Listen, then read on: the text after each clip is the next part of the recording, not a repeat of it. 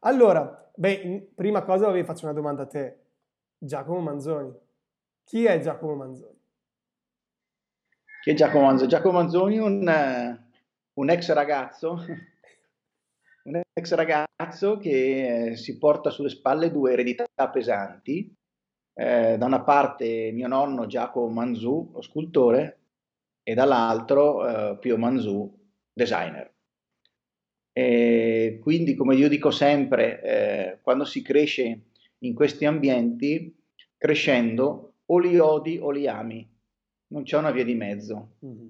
Eh, io, a differenza di, di, di mia sorella, eh, particolare, che non ha avuto diciamo, passione per, questa, per queste, queste arti, io invece sì.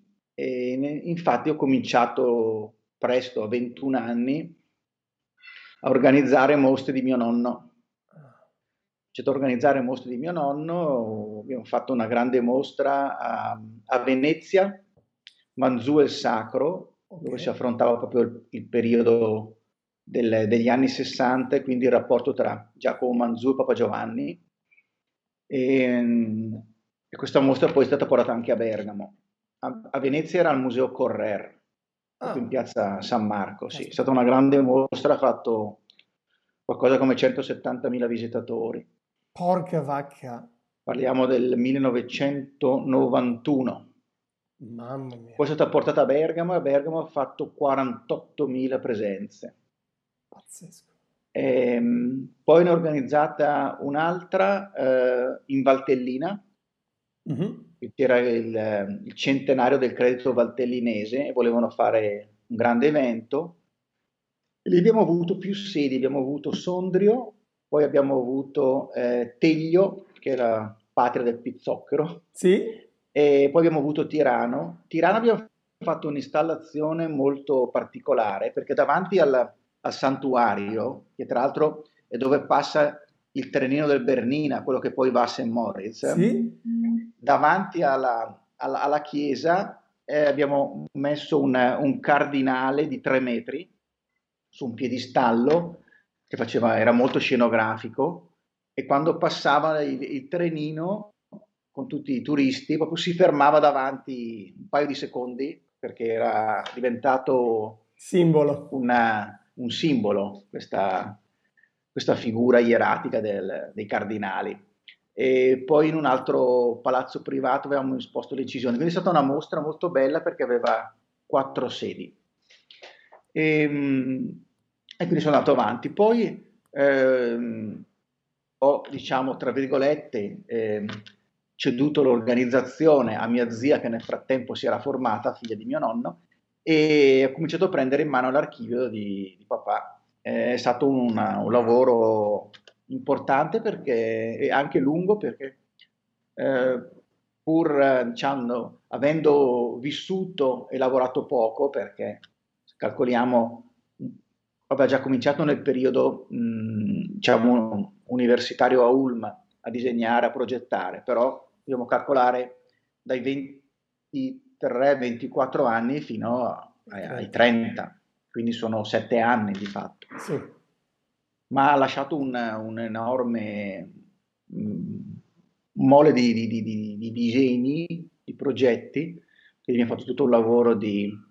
digitalizzazione di questo archivio e, e, poi sulla base di, questo, di, questa digitalizzazione siamo andati a vedere eh, quali progetti eh, avrebbero potuto avere oggi una, una loro ingegnerizzazione e messa in produzione e ne abbiamo individuati eh, alcuni.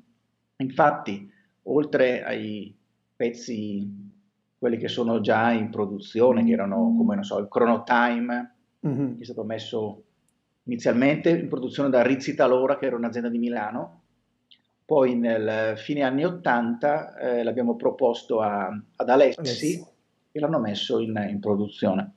Eh, la lampada parentesi, quella è sempre, stata, sempre rimasta in produzione, è uno dei best seller di, di Casa Floss, Floss. E quest'anno, tra l'altro, ricorrono i 50 anni anche di parentesi. Mamma mia. Ci sono delle, delle novità che penso che vengano presentate al Salone del Mobile riguardo a Parentesi, per celebrare questi 50 anni. E poi abbiamo, eh, abbiamo portato avanti due progetti con eh, Alias, questa azienda che è qui vicino a Bergamo, a Brumera del Monte, e abbiamo messo in produzione eh, la poltrona fisi- fisiologica, okay. fisiologica e ehm, più recentemente, due anni fa, che abbiamo presentato solo nel mobile, il tavolo. È un tavolo che per certi versi ricorda un po' il, il Sarinen, perché il periodo, gli anni sono, sono, sono quelli, però ha una caratteristica, cioè ha un, un disco centrale rotante che ehm, adesso lo stiamo ingegnerizzando, eh, diventerà come una, una, una, piastra calda, scalda vivande. Ah, ok. Per cui al centro del tavolo, questo è perché il papà era stato in, in Giappone, aveva visto che in Giappone c'è questa cultura del, del tavolo scaldavivande e quindi questo, questo, disco che tra l'altro è rotante per cui tu appoggi una cosa poi chiunque al tavolo può, può raggiungere diciamo, la pentola per, per, servirsi. E questi due prodotti sono diciamo, gli ultimi in ordine di tempo che sono entrati in produzione. Ok. E adesso ne stiamo vedendo altri nel campo dell'illuminazione. Ci sono diverse lampade che stiamo cercando di rieditare praticamente. Di, di, eh, di, più che rieditare, editare perché non sono mai state prodotte. Ah, ok. Quindi è proprio una, un editare, un qualcosa che non è mai andato in produzione perché, come ripeto, erano eh, disegni su carta. Quindi abbiamo dovuto fare una, una renderizzazione sì. il più possibile reale e, e poi oggi sicuramente con, ehm, con, tutte queste macchine di prototipazione in 3D è anche più semplice realizzare qualcosa. Infatti abbiamo fatto un accordo con eh, l'Università di eh, Architettura, Dipartimento di Design di Firenze, uh-huh. qui a Calenzano, dove noi abbiamo fornito l'archivio di Pio Manzù wow. per gli studenti che vogliono eh, magari eh, fare una tesi su Pio Manzù e, e, loro in cambio su progetti specifici che noi eh, scegliamo, loro ci realizzano il prototipo in 3D. Fantastico. Perché hanno tutti i macchinari per la prototipazione, quindi abbiamo fatto questa specie di joint venture sì, sì, o meglio, sì, come si diceva una volta, uno scambio alla pari. Scambio alla pari, esatto, esatto, esatto, esatto, mamma e, mia. E, infatti adesso stanno ingegnerizzando anche dei, dei, modelli di automobile. Pazzesco, pazzesco. Sì, prendono in mano un pezzo di storia, caspita, del design mai visto, cioè ci sono dentro delle cose mai viste, pazzesco. Eh sì, infatti. Pazzesco, pazzesco. Infatti anche noi sul sito della fondazione abbiamo messo per il momento solo gli oggetti che sono, che sono conosciuti perché gli altri è vero che sono, c'è il copyright, sono cose degli anni 60, però mh, mm, man mano che le cose andranno Avanti. in produzione o comunque eh, pubblicizzate, allora a quel punto verranno anche inser- inserite sul, sul sito. Sul sito. Ok, ok, ok, ok. Partiamo dall'inizio. Eh, quindi chi è Pio Manzù e come ha fatto ad arrivare al mondo del design? Eh, eh, Pio Manzù, dopo gli studi classici, mm-hmm. siccome continuava a disegnare automobili in classe, eh, si era già capito un po' il suo orientamento. E quindi ehm, con eh, l'amico compagno di studi Giovanni Anceschi, eh, che ha insegnato per tantissimi anni a, allo IUA a Venezia, ehm, Scienze delle Costruzioni, sono, decisero di, di, di, di, andare a questa scuola di Ulm, okay. che era vista un po' come una sfida anche, ma eh, sulla base del, di quello che era l'organigramma del, dei, diciamo, degli insegnanti era, era, li attraeva molto e quindi decisero di, intraprendere questa, questa università a Ulm. Tra l'altro oh, mio padre poi a, a Ulm, all'interno dell'università, ha conosciuto anche mia madre, ah. che all'epoca lav- lavorava in segreteria e quindi poi è diventata sua moglie nonché mia madre. Quindi eh, a Ulm eh, conosce un sacco di, di, di, di persone, soprattutto la maggior parte erano svizzeri tedeschi, ehm, però poi anche da altre, da altre parti c'era anche qualche inglese, però lo, lo zoccolo duro erano questi. Come italiani c'erano solo loro due. E, ehm, e come insegnanti invece c'erano, oltre a Maldonado che era anche il rettore, c'era Gui Bonsiepe, che è stato un grande personaggio all'interno del panorama del, del design dell'architettura italiana, e appunto eh, Rodolfo Bonetto. Rodolfo Bonetto insegnava car design perché aveva già questa consulenza con Fiat e quindi è stato un appunto l'insegnante di mio padre.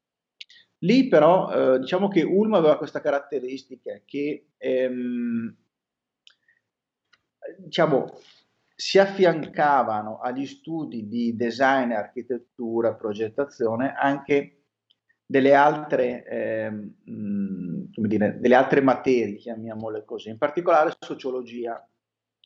Infatti uno dei, dei, primi anche insegnanti di sociologia a Ulm che aveva fatto dei corsi era Umberto Eco. Uh. Perché la sociologia, la sociologia eh, abbracciava un po' tutti questi, questi, questi rami eh, e quindi eh, c'è un bellissimo disegno di mio padre che ti manderò dove eh, disegna un'automobile e poi sotto c'è la, la, dicitura appunti durante la lezione di sociologia perché eh, aveva già visto che anche l'automobile sarebbe stato negli anni futuri già, tra virgolette, un problema sociologico, quindi il traffico, l'inquinamento, tutto quello che ne consegue. Quindi ehm, la sociologia è stata sicuramente, non dico la materia più importante, però quella che ha, ha eh, un po' aperto le, le menti eh, a quelli che erano arrivati a, a Ulm. Io dico che eh, mio padre aveva già la mente aperta perché aveva fatto il liceo classico, Uh-huh. E il liceo classico è quella, è quella scuola che, che, ti dà poi un'apertura mentale e anche se poi vai, vai a fare matematica per dire, eh, riesci comunque a, a, portare avanti in modo brillante anche quel, quel tipo di, di, di, materia. Quindi Ulm era proprio una scuola trasversale, cioè perché insegnavano da, da appunto, come ti dicevo, dal design alla progettazione eh, alla sociologia. Quindi la sociologia diede ai, a tutti gli studenti proprio una visione a 360 gradi. Tant'è vero che quando lui poi torna in Italia e mh, tramite eh, suo padre che ehm, aveva eh, venduto delle, delle, opere a Gianni Agnelli, gli chiede la possibilità eh, di poter far fare un colloquio a, a mio padre. Gianni Agnelli acconsente, ehm, il colloquio si svolge con, lui e anche con Dante Giacosa che all'epoca era capo stilista eh, del centro stile Fiat e praticamente fu, come si suol dire, eh, amore a prima vista. Quindi il giorno dopo ve- venne praticamente subito assunto e c'è questo divertente aneddoto perché mio padre per la laurea aveva ricevuto da, da mio nonno una, una, Porsche 356. Eh la madonna! eh. E allora lui arriva al primo giorno di lavoro a Torino con questa Porsche e, e Agnelli gli dice guardi lei ha una, una, macchina bellissima però sa qui ci sono delle logiche aziendali quindi dovrebbe scegliere una macchina del, del gruppo e allora lui scherzando dice, vabbè, ma se devo scendere da una Porsche posso solo salire su una Ferrari. Eh, la madonna! e allora siccome Fiat era partecipata, trovarono un compromesso e eh, gli fu data una Fiat Dino Spider. Uh, bellissima. bellissima. Una Fiat Dino Spider che fece realizzare in un colore ehm, testa di moro, pastello, con l'interno beige. Mamma mia! Bellissima. E quindi utilizzò quella. E appunto all'interno di, di, di Fiat eh, si resero conto proprio di questa sua visione a 360 gradi, anche da lui un po', eh, mm, come dire, eh, fatta notare. Infatti ehm, Gianni Agnelli gli diede in mano tutto il design non solo dell'automobile, ma anche diciamo, de- dell'azienda, nel senso che seguiva anche tutta la parte del merchandising, perché all'epoca c'era il merchandising, quindi disegnò tutti gli oggetti per il brand Olio Fiat, che è un, un brand che esiste ancora oggi.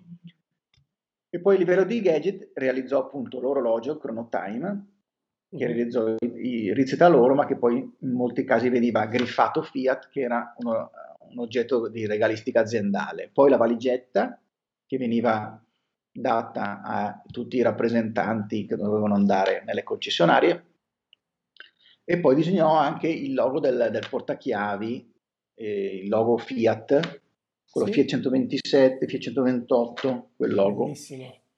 E anche ehm, il logo per, eh, per, gli stand per le fiere, nonché proprio gli stand stessi.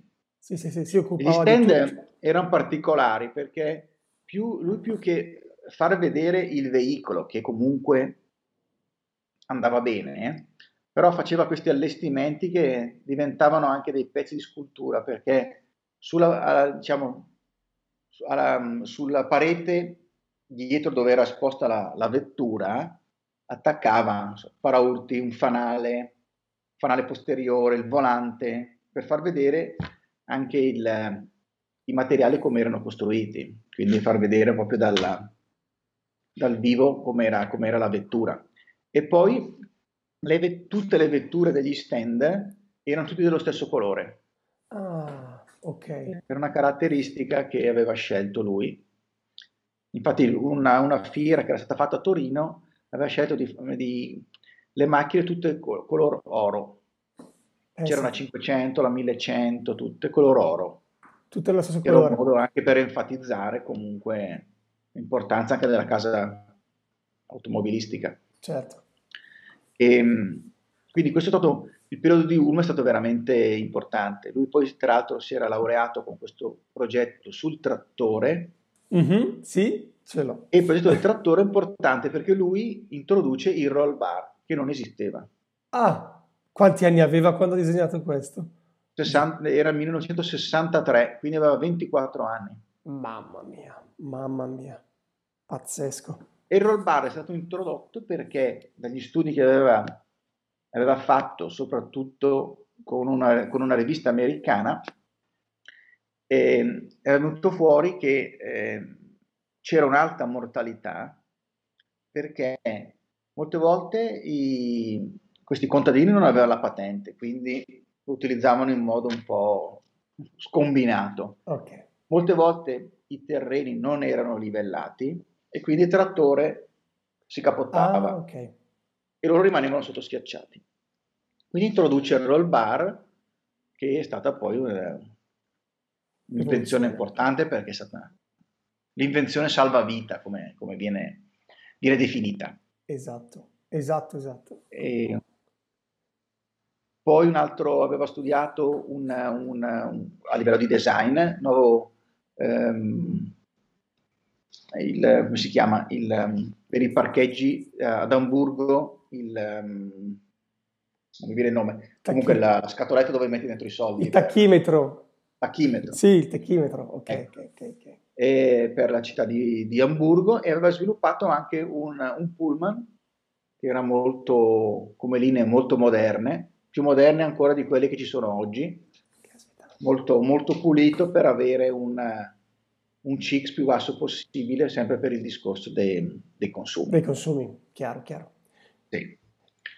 Poi eh, un'altra tappa importante di mio papà è stata, ehm, eh, è stata a, a, Rimini, San Marino e Rimini, quando eh, venne chiamato da eh, Gerardo Filiberto Dasi, che aveva creato le giornate, eh, le giornate di San Marino, che poi diventarono le giornate di, di Rimini, questo eh, centro di ricerche e strutture ambientali, dove venivano, eh, il, diciamo, il, il, regista era Giulio Carlo Argan, ah. e mh, in queste giornate che si svilupparono dal 67 fino al 70, quindi l'ultimo anno mio padre ovviamente non c'era più, eh, svilupparono le strutture ambientali, cioè presero eh, delle, dei personaggi di, del campo dell'architettura, del design, eh, della, della, del, della letteratura, per vedere eh, quale sarebbe stato il, il futuro delle, delle, nostre città. Quindi chiamarono so, Kenzo Tanghe, l'architetto grande ah. Kenzo Tanghe, per, per ridisegnare le città. Poi Pio Manzù per la mobilità all'interno delle città, quindi aveva già studiato una vettura piccola che era già ibrida, cioè aveva, già, aveva un motore termico ma con anche un motore elettrico. Pazzesco con un'autonomia di 50 km, quindi tu in città andavi solo in elettrico. Certo. Eh, poi, eh, curioso, sono stati invitati ehm, Lucio Fontana e Giuseppe Capovrossi, che dovevano dare, eh, studiare i colori per le città, perché noi siamo abituati ad avere, tu, a vedere queste città tutte grigie, dall'asfalto ai lampioni, anche a molti intonaci, mentre loro dicevano che il colore è vita, un po' come quando ti alzi la mattina che c'è il sole e quando ti alzi che, che c'è la pioggia, no? sì. anche a livello umorale eh, cambia la cosa. Quindi questo disegno delle città anche da un punto di vista cromatico è stato una cosa che, che poi non, non, si è sviluppata perché guardiamo oggi, ma che sarebbe sicuramente da, molto de, d'attualità. Da riprendere. E, ehm, poi c'era ovviamente Umberto Eco, che, che parlava di sociologia e di, e di, semiotica, e poi c'era Argan e Carandente e la um, sovrintendente di Roma, la, um, mi sfugge il nome, poi mi viene, che parlavano ovviamente di, di arte. E quindi queste giornate diventarono famose perché poi eh, a livello di artisti furono contattati anche eh, so, Rauschenberg, piuttosto che Andy Warhol, Pazzesco. in particolare la Ileana Sonnabend, questa grande gallerista americana, che è stata tra l'altro moglie di Leo Castelli, ah. grande eh, gallerista di origini italiane che era andato negli anni 30 in America, e, mm, e quindi anche con loro c'era questo rapporto con la pop art e fu realizzata proprio una delle primissime mostre di pop art a San Marino. Poi questo centro si spostò a Rimini e eh, dall'edizione del 1970 il centro è stato dedicato a mio padre, essendo morto lui nel 69, quindi Centro Internazionale Ricerche e Strutture Ambientali Pio Manzù.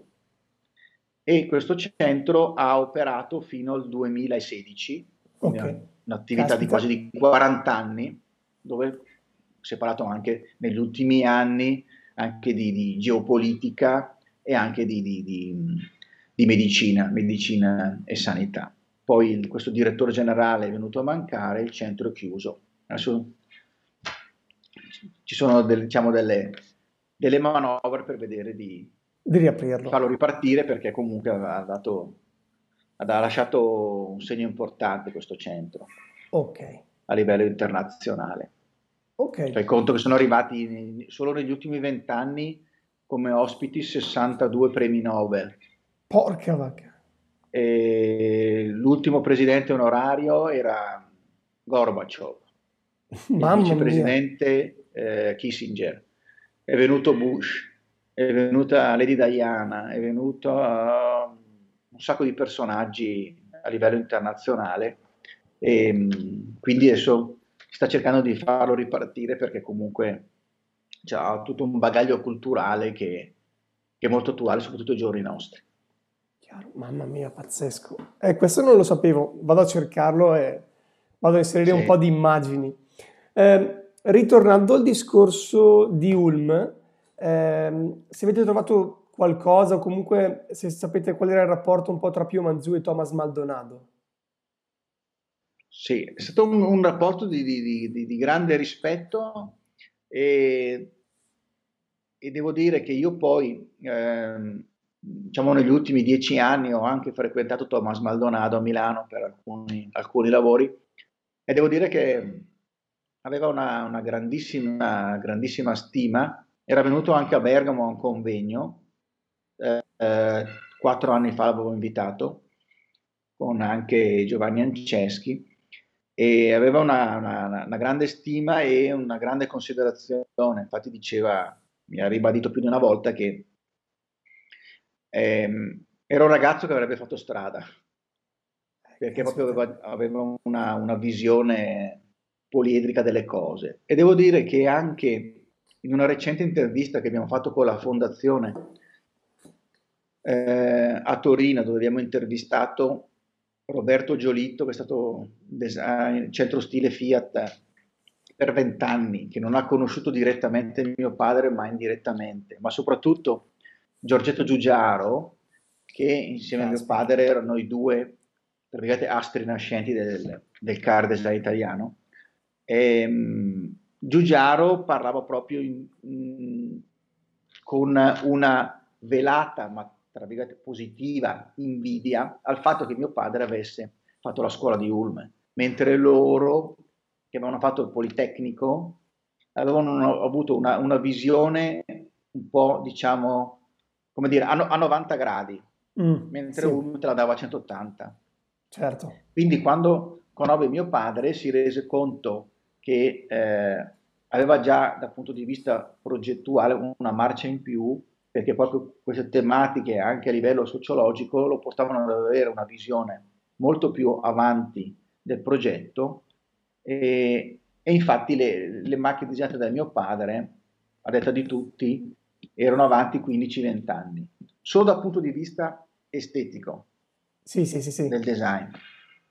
Infatti il, primo, il suo primo eh, progetto di automobile era l'Austin Healy MK3000, perché c'era questo concorso di questa rivista di Ginevra, che era l'automobile dell'anno. Eh, siamo nel 1961, 61-62. Eh, praticamente prendevano l'MK3000, che esisteva già, dovevano togliere la carrozzeria, tenere ovviamente tutti gli organi meccanici interni e fare solo la carrozzeria. E realizzò questa vettura che eh, poi te la manderò, ma se vai anche a vedere Austinili Pio Manzù, sembra una macchina degli anni 70. Non è l'auto Nova Fam, vero? O sbaglio? Ah, ok, ok, allora sì. questa non la conosco, non la conosco. Sì. E, ehm, è anche pubblicata sul, sul libro che poi ti, sì, ti sì, manderò. Okay. Quella è una vettura che eh, per certi aspetti ricorda, non so, la Maserati Merak del 72-73, quindi già lì era dieci anni avanti, esatto. a livello solamente di design. Ma lui, proprio perché la scuola di Umu ti dava questa visione a 360 gradi, aveva portato avanti anche uno studio molto interessante su una, una vettura che avesse una scocca portante. Quindi oggi noi vediamo questo, eh, questa accelerazione nello sviluppo delle, delle macchine elettriche e eh, le macchine elettriche hanno praticamente una scocca portante perché devono essere particolarmente robuste per sopportare il peso delle batterie. E quindi eh, stanno portando avanti un progetto che, che, mio padre aveva già visto negli anni 60 perché aveva visto che non solo per il discorso della, della, della, dell'elettrificazione ma per un discorso anche di ehm, copertura de- degli organi meccanici, se tu fai una struttura unica dove non si vede, noi, noi oggi guardiamo un'autovettura da sotto, vediamo la marmitta, vediamo i braccetti dello sterzo, vediamo a volte anche le canaline del, dell'impianto elettrico, invece lì era tutto eh, messo all'interno del, di questa scocca, infatti la vettura, il progetto monoscocca, mm-hmm che diventava proprio portante. E la cosa curiosa è che era di un materiale ehm, a base di gomma. Ah, Quindi era leggero, non era in, in, in acciaio, eh? era un materiale, una, una gomma resina. Sì, sì, sviluppata, resistente, resistente, esatto, resistente e molto leggera, caspita.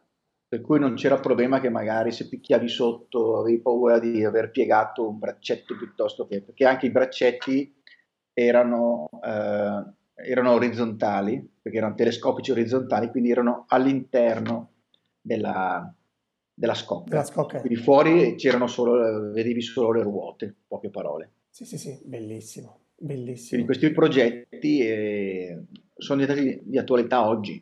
Sì, sì, sì, sì, esatto. Per cui...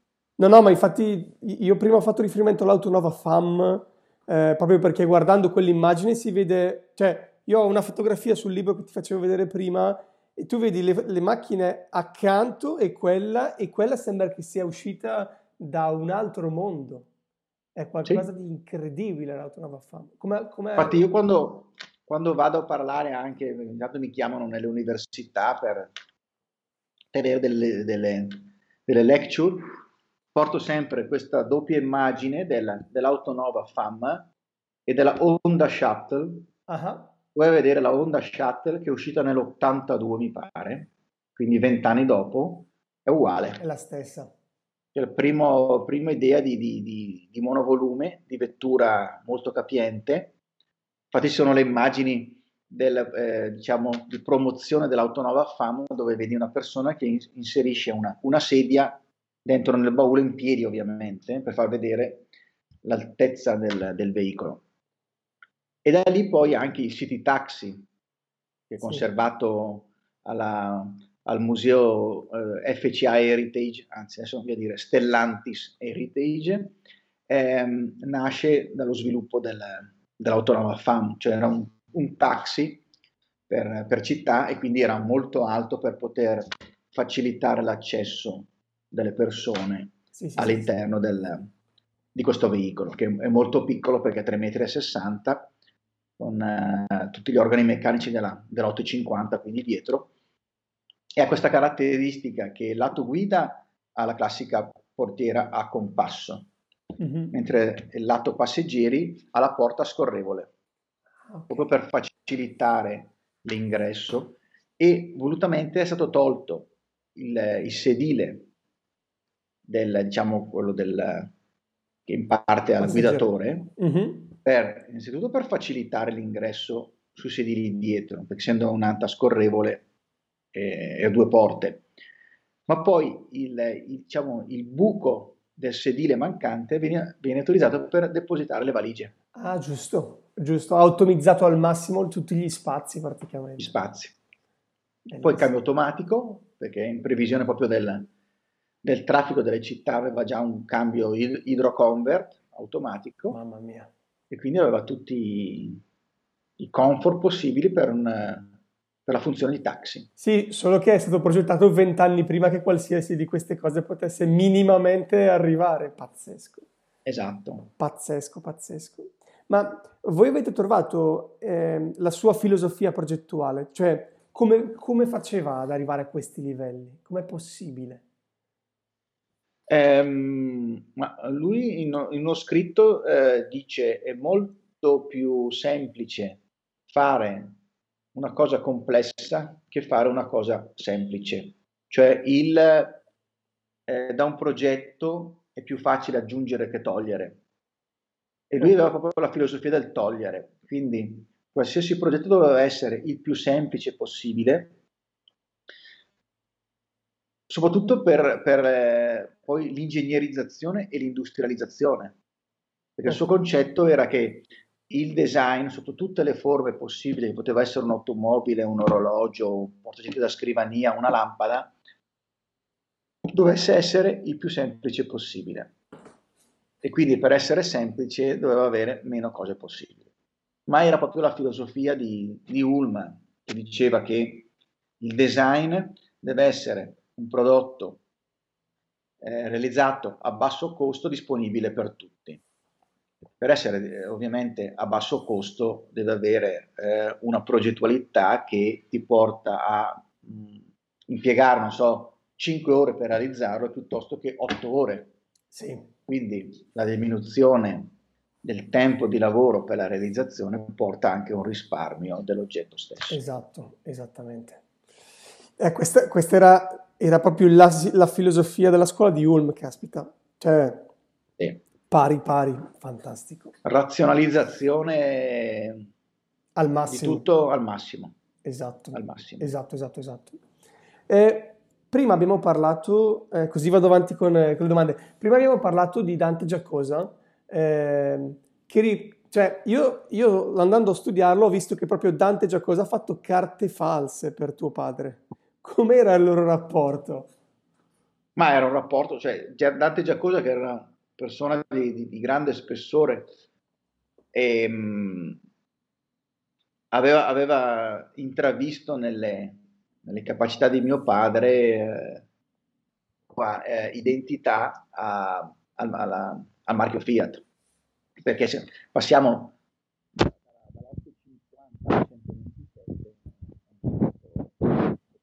noi oggi guardiamo le vetture quando esce il modello nuovo, quasi non te ne accorgi rispetto al precedente, sembra quasi un restyling.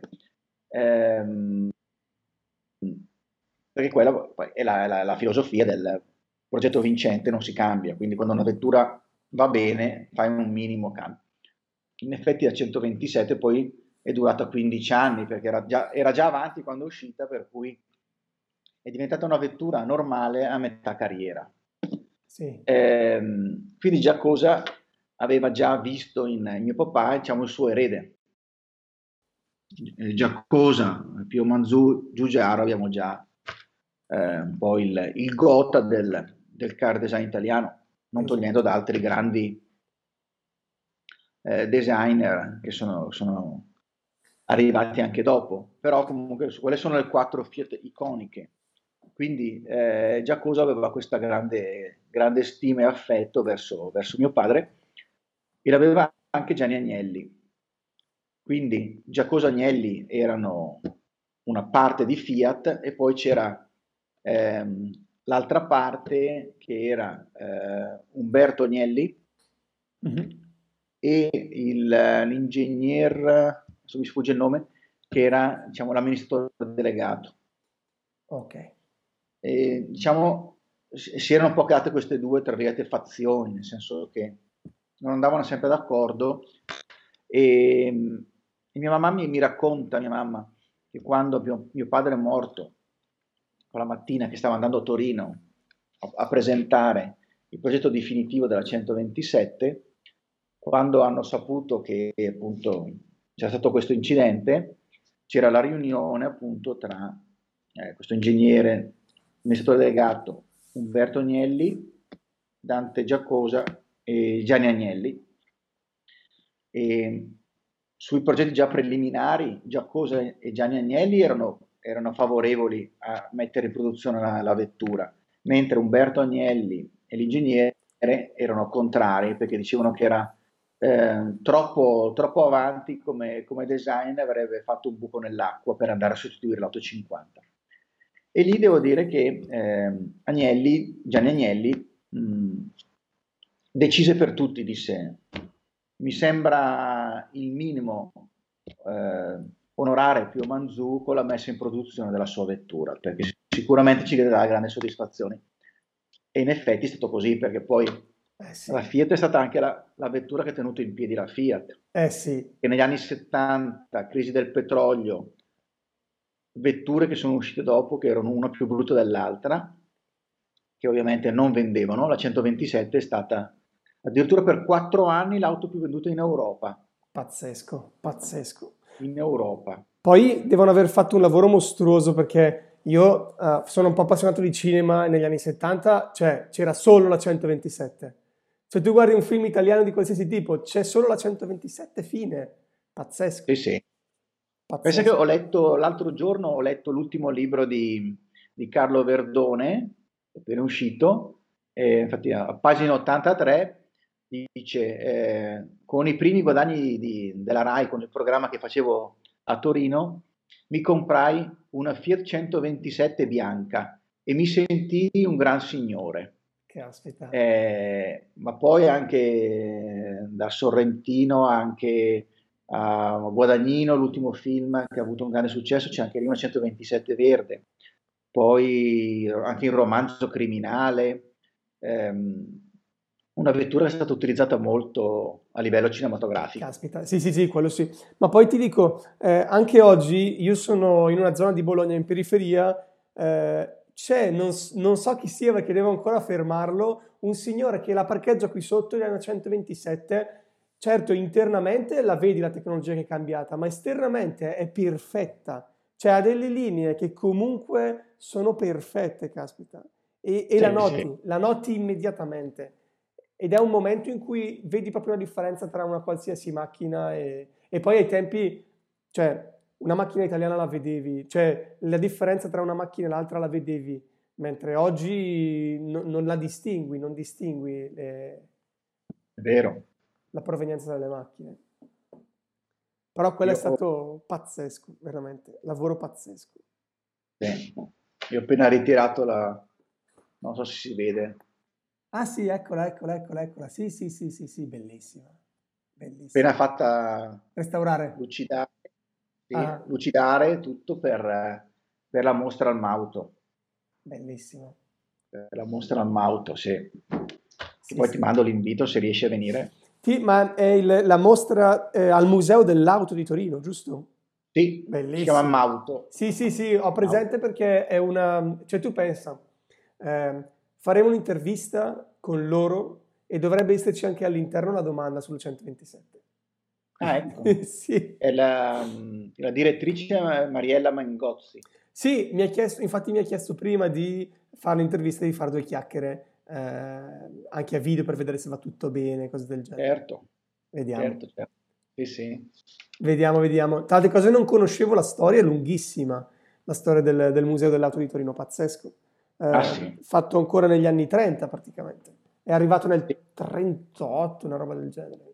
Quindi Ma hanno storia- de- delle macchine iconiche incredibili. eh. Esatto. Hanno la Mercedes di Stirling Moss che è considerata la, la macchina insieme al Ferrari 250 GTO la macchina più, più cara al mondo. Sì, sì, sì. Ehm, poi tutte le Alfa Romeo, altre Ferrari. Poi No, al- c'è un patrimonio. all'interno hanno, fatto anche un centro per restaurare le macchine d'epoca, Sì, che anche sì. quello è... è Tutto che- quelle degli anni 20, anni 30. Esatto, è che non so, cioè hanno un romanticismo diverso. Anche le moto, io- mio padre mi ha regalato la sua moto, non sono ancora riuscito a salirci, è un Benelli 125 del 1980. Cioè, ha- se si rompe qualcosa lo vedi immediatamente. Ehm, se ha un problema lo vedi immediatamente. La benzina, per capire il livello di benzina, devi scuotere il serbatoio e più o meno capisci se ce n'è dentro ancora. Cioè, queste cose no- non si vivono più. Eh, invece un tempo era, era veramente un'altra cosa, la vivevi davvero in modo diverso. E Questa Sì. è una cosa che forse un, un po' rimpiango perché quando sono riuscito a salire su quella moto, e ovviamente a, a differenza di oggi, eh, devi saperla guidare ti ammazzi immediatamente. E poi fa un casino terrificante. Comunque, torniamo, torniamo a noi. Ehm, io, ehm, quan- quando ho visto l'intervista che avevi fatto a, quando avevi fatto tu a Giovanna Castiglioni, sapevo che la lampada, parentesi, erano di entrambe, ma non conoscevo la storia. Ci puoi raccontare Eh, cosa è successo? Cosa è successo? Allora, credo che sia l'unico esempio di un, un oggetto di design realizzato a quattro mani tra due persone che non si sono mai conosciute. Esatto. Questa è una caratteristica, credo, unica del- nel, nel panorama del, del design. Quando mio padre muore, ehm, mia madre dopo qualche mese ehm, prova a guardare, a ordinare un po' il- tutte le carte e l'archivio. E, mm, e così parlando con eh, questa sua amica di Torino, Mariolina, che aveva un negozio di, di arredamento, dice: Ma sai che ho trovato delle- dei disegni abbastanza curiosi di alcune lampade che, che Pio aveva realizzato. E questa Mariolina dice: Guarda, io sono molto amica di Piera Gandini, Sì? che era la moglie di- del dottor Gandini, che è fondatore e proprietario di, di Floss. Per cui, senza impegno, se vuoi, io glieli, glieli faccio vedere. Quindi eh, mia madre porta questi disegni, vengono fotocopiati e poi vengono mandati in Floss da Piera Gandini, la quale li appunta nel- nell'ufficio di, di Achille Castiglioni, che era art director di Floss, e li appunta con, eh, su, su un pannello dietro Eh, sì. e mh, dopo qualche settimana Achille Castiglioni, ehm, che probabilmente all'epoca forse era, era- non so se era all'estero, era in giro, torna in ufficio, vede questi disegni e chiede ma, ma chi sono questi disegni? E appunto Piera Gandini dice guarda, sono di Pio Manzù, della vedova, ci ha gentilmente inviato questi disegni, veda se c'è qualcosa di interessante. E quindi da lì c'è quel bellissimo eh, maquette dei cinque passaggi che cambia parecchio, però concettualmente eh, la lampada è, quella. Il concetto è, è, è quello. Eh, quindi anche qui parliamo sempre di un prodotto molto semplice, sempre dalla scuola di Ulm, che Castiglioni ha interpretato a meraviglia, perché è riuscito ancora a togliere qualcosa. Esatto. La scatola dove, dove, dove, sì, dove sì, all'interno sì. era posizionata la parentesi, la toglie per lasciare a vista questa, questa parentesi ed è una lampada di una semplicità che si adatta ovunque, dal, dal Museo di Arte Moderna allo chalet di montagna. E... Esatto, e continua ad essere attuale. Perché... Ad essere attuale, continua ad essere anche la, credo che sia la seconda o terza in classifica delle lampade più, più vendute di Floss. Sì, sì, sì, sì, sì. No, no, lo, lo credo perché... Anche, anche, diciamo anche un, un prezzo più che accettabile, costa 220 euro, quindi sai, sì, sì. Per... è alla porta di tutti. Esatto, per un pezzo così è qualcosa di incredibile. L'ho visto all'interno del, della Fondazione Castiglioni ed è... Cioè, è di una semplicità incredibile ed è attuale. Cioè, è, quello è proprio rispecchia tutta la filosofia di, sia di Castiglioni ma che di Pio Manzù. Cioè, è proprio questa sì. la cosa incredibile. E poi questo prodotto è uscito a nome di Pio Manzù e Achille Castiglioni sì. e avete vinto il compasso d'oro, cioè hanno vinto il compasso d'oro insieme, pur non essendosi sì. mai conosciuti. Nel 76. Pazzesco. Pazzesco. Sì. Cioè, queste sono, sono, quelle storie che eh, quando sei in università leggi il prodotto, leggi ok, eh, questa è, fatta, è stata fatta in quest'anno, l'ha disegnata lui e lui ma fin quando ti fermi lì non ti rendi conto di cosa c'è dietro. Perché poi se vai a, a, diciamo, a investigare anche leggermente scopri delle cose pazzesche. Perché effettivamente è uscita in quell'anno ma uno dei due progettisti non c'era più. Com'è possibile? E poi scopri delle cose che sono... Penso che davvero sia l'unico caso. Eh. Io non, non, non, ho mai sì, visto sì. nulla del genere. E poi cioè, devi anche essere un signore eh, per fare una cosa del genere. Nel senso, Um, non so quanti oggi face- farebbero una cosa del genere. Infatti io lo, lo dico sempre a, a, Giovanna anche nelle interviste, eh, dicendo che Achille Castiglioni si è dimostrato anche una, un signore, eh, perché sono, sono, non dico frequenti, ma sono capitati spesso eh, dei, delle, delle situazioni dove dei designer si sono appropriati dell'idea di un altro. Sì. E quindi ehm, da quel punto di vista devo dire che si è dimostrato veramente un signore. Un signore. Nei confronti nostri, nei confronti anche dell'azienda stessa per la quale lavorava. Ma era, era una sua caratteristica, quindi sì, sì, sì, Giovanna dice, ma figurati, ma ci mancherebbe. Detto, non Sulla carta sì, però eh, nella pratica poi non sempre così. Esatto. Quindi, eh, sicuramente è stato... L'educazione e il rispetto sono una di quelle cose che sono, sono difficili, cioè non, è, non sono così scontate. Non lo so. No, oggi poi vengono... Più, and- più andiamo avanti, non dico che verranno a mancare, ma i presupposti sono, sono questi. Sono questi, sì, purtroppo, purtroppo sì, ed è una di quelle caratteristiche che è gratuita, è gratuita, caspita, ed è, e potrebbe essere alla portata di tutti. Eh, questo è un esempio. Questo è un esempio che è davvero. Quando mi sono messo ad ascoltare la live, non, non, non, non immaginavo cioè, che ci fosse una cosa del genere, non lo immaginavo. No, assolutamente no. Infatti, questo. Bello. Questa è una bella storia da raccontare. Vogliamo raccontare qualcosa? Vogliamo raccontare qualcos'altro che magari abbiamo tralasciato? Qualcos'altro? No, vabbè, ma ti posso raccontare un altro un aneddoto divertente sì. Di mio padre che appunto con questa passione per le automobili ehm, aveva eh, accompagnato mio padre prima di laurearsi, cioè durante il periodo di Ulm, eh, mio nonno era stato chiamato a ehm, eseguire alcuni ritratti di Papa Giovanni. Okay. E in quel periodo eh, Papa Giovanni, siccome era agosto, era a Castel Gandolfo, la residenza estiva dei papi. Aspetta. Mio padre all'epoca aveva una Fiat 1500 decapottabile e eh, nel tragitto da, da, Roma per andare a Castel Gandolfo eh, aveva perso la marmitta. No. perso la marmitta e questa macchina faceva un rumore incredibile.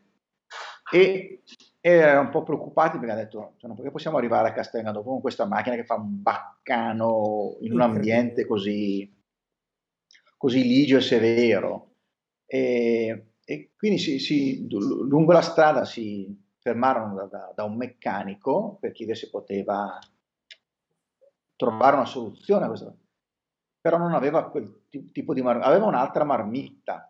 Gli montarono quest'altra marmitta che però anche quella era abbastanza rumorosa, non come, come prima, però arrivarono a Castel Gandolfo e eh, le guardie svizzere eh, fermarono e dissero la macchina non può, non può entrare perché è troppo rumorosa. e, e, quindi mio padre parcheggiò la macchina fuori. Poi quando entrarono ehm, arrivò il segretario Papa Giovanni, poi Papa Giovanni, Papa Giovanni che aveva già conosciuto mio nonno e eh, aveva saputo da mio nonno di questa passione per le vetture di mio padre, disse vi ho sentiti arrivare. e, e, mio nonno disse, guardi, per fortuna che ci hanno cambiato anche la marmitta, perché sennò ci sentiva ancora prima arrivare. sì, sì, sì. è stato divertente, perché poi anche Papa Giovanni era un personaggio incredibile, di, di, una, di una semplicità, era una persona che riusciva a mettere a proprio agio chiunque. E quindi questo è stato uno dei, degli aneddoti divertenti, poi quello che ti ho raccontato prima, eh, quando arrivo a, a, Torino con la, con la Porsche 356, e anche lì eh, dovette fare questo cambio, eh, ce ne sono diversi aneddoti, aneddoti di, di, di, vita. E l'ultimo, l'ultimo proprio quello de, diciamo della, de, della, della, della, sua morte, che anche lì è, per chi, per chi capisce si rende conto che, che era, era, proprio il destino. Mio, mio, padre quella mattina partì da, da, Bergamo per andare a Torino, a Torino. Con, con, la Fiat Dino Spider, però sceso da Città Alta, prima di, di imboccare l'autostrada, mm-hmm. fece retromarcia, tornò a casa e prese la, la 500 di mia mamma perché si era ricordato che che in quella settimana che iniziava a Torino arrivava Carlo Abarth. Ah. E allora, aveva, siccome diceva che questa 500 non andava, l'altra parte era 500, eh, aveva deciso di, di, prendere la 500 di, di mia mamma per farla elaborare. Siccome lui rimaneva a Torino tutta la settimana, dava la possibilità di, di poter elaborare la 500 per mia mamma. E eh, quelle ultime due notti lui aveva dormito poco perché stava ultimando dei piccoli particolari della, nuova, della, 5, della 127, quindi eh, in autostrada a 80 all'ora eh, gli è venuto il classico colpo, colpo di, sonno, sonno e probabilmente non avrebbe avuto con l'altra macchina della Fiedino Spider perché era sì, era solito po- andare un pochino più all'ora. Esatto e quindi probabilmente con, con la velocità più sostenuta, l'adrenalina probabilmente non, av- non, avrebbe avuto il colpo di sonno. Quindi il fatto che lui è partito, poi è tornato indietro, ha cambiato la macchina, un po' come un segno del destino, per, ovviamente per, per chi ci crede, però sicuramente Mamma mia. la storia è andata così. Avevo, avevo letto del colpo di sonno, però non sapevo questa, questo eh. aneddoto, pensa a te quindi è uscito di strada, non c'era guardrail, c'era un terrapieno, però non aveva la cintura, la macchina, sai, la 500 della capote, quindi sì. lui ruzzolando e ha avuto il, gli si è rotto praticamente il del collo. Del collo sì. Sì, sì, sì, sì. È andata eh, così. Però quello... sì, comunque sì, ha lasciato un segno indelebile che, che mh, porto avanti nelle università con le mostre, con, con, i progetti nuovi per, per, far sì che più persone possibili possano uh, conoscere il suo, suo